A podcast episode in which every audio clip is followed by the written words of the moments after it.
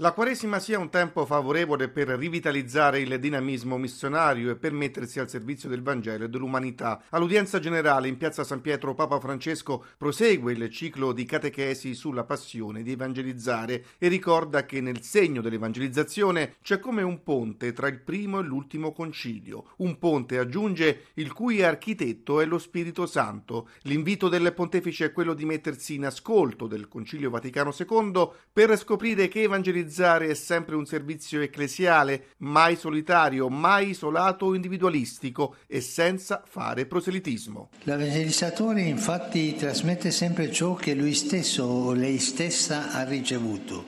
Lo scriveva per primo San Paolo. Il Vangelo che lui annunciava e che le comunità ricevevano e nel quale rimanevano salde è quello stesso che l'Apostolo aveva a sua volta ricevuto. Si riceve la fede e si trasmette la fede.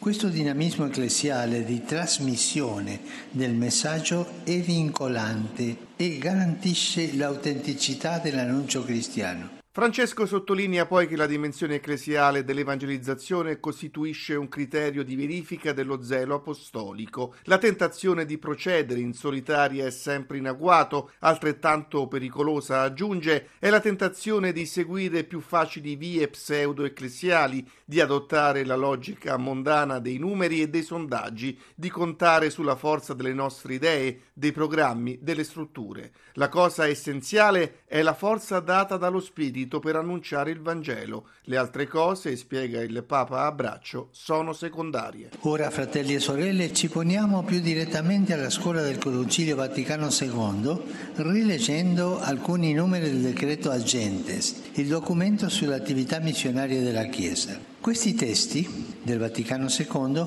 mantengono pienamente il loro valore anche nel nostro contesto complesso e plurale.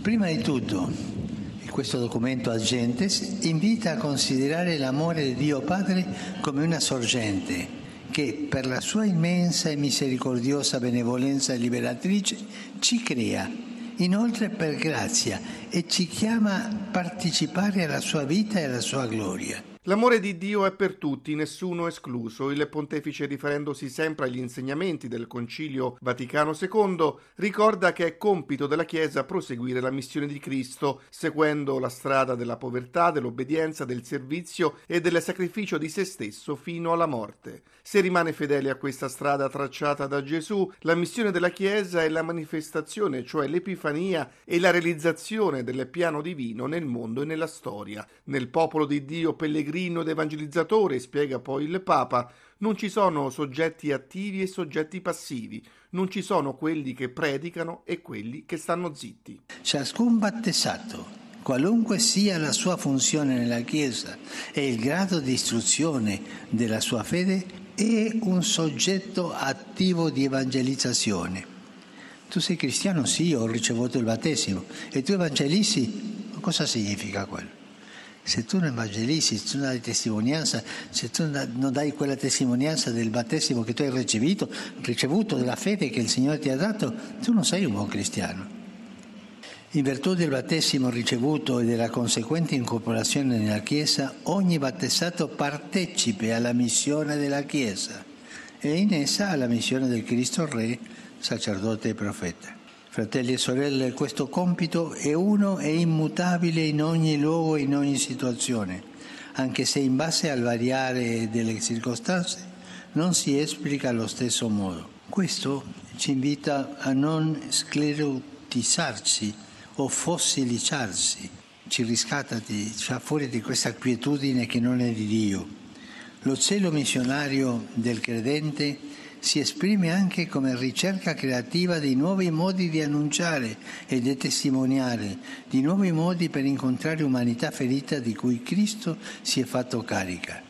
Insomma, di nuovi modi per rendere servizio al Vangelo e rendere servizio all'umanità. L'evangelizzazione è un servizio. L'evangelizzazione è un servizio e bisogna avere un cuore di servitore per evangelizzare. L'esortazione del Papa è quella di trovare nuovi modi di evangelizzare. Francesco sottolinea anche che risalire all'amore del Padre e all'immissione del Figlio e dello Spirito Santo non significa chiudersi in spazi di statica tranquillità personale, Al contrario, porta a riconoscere la gratuità del dono della pienezza di vita e a vivere sempre più pienamente quanto ricevuto e condividerlo con altri con senso di responsabilità e percorrendo insieme le strade anche tortuose e difficili della storia in attesa vigilante e operosa del suo compimento.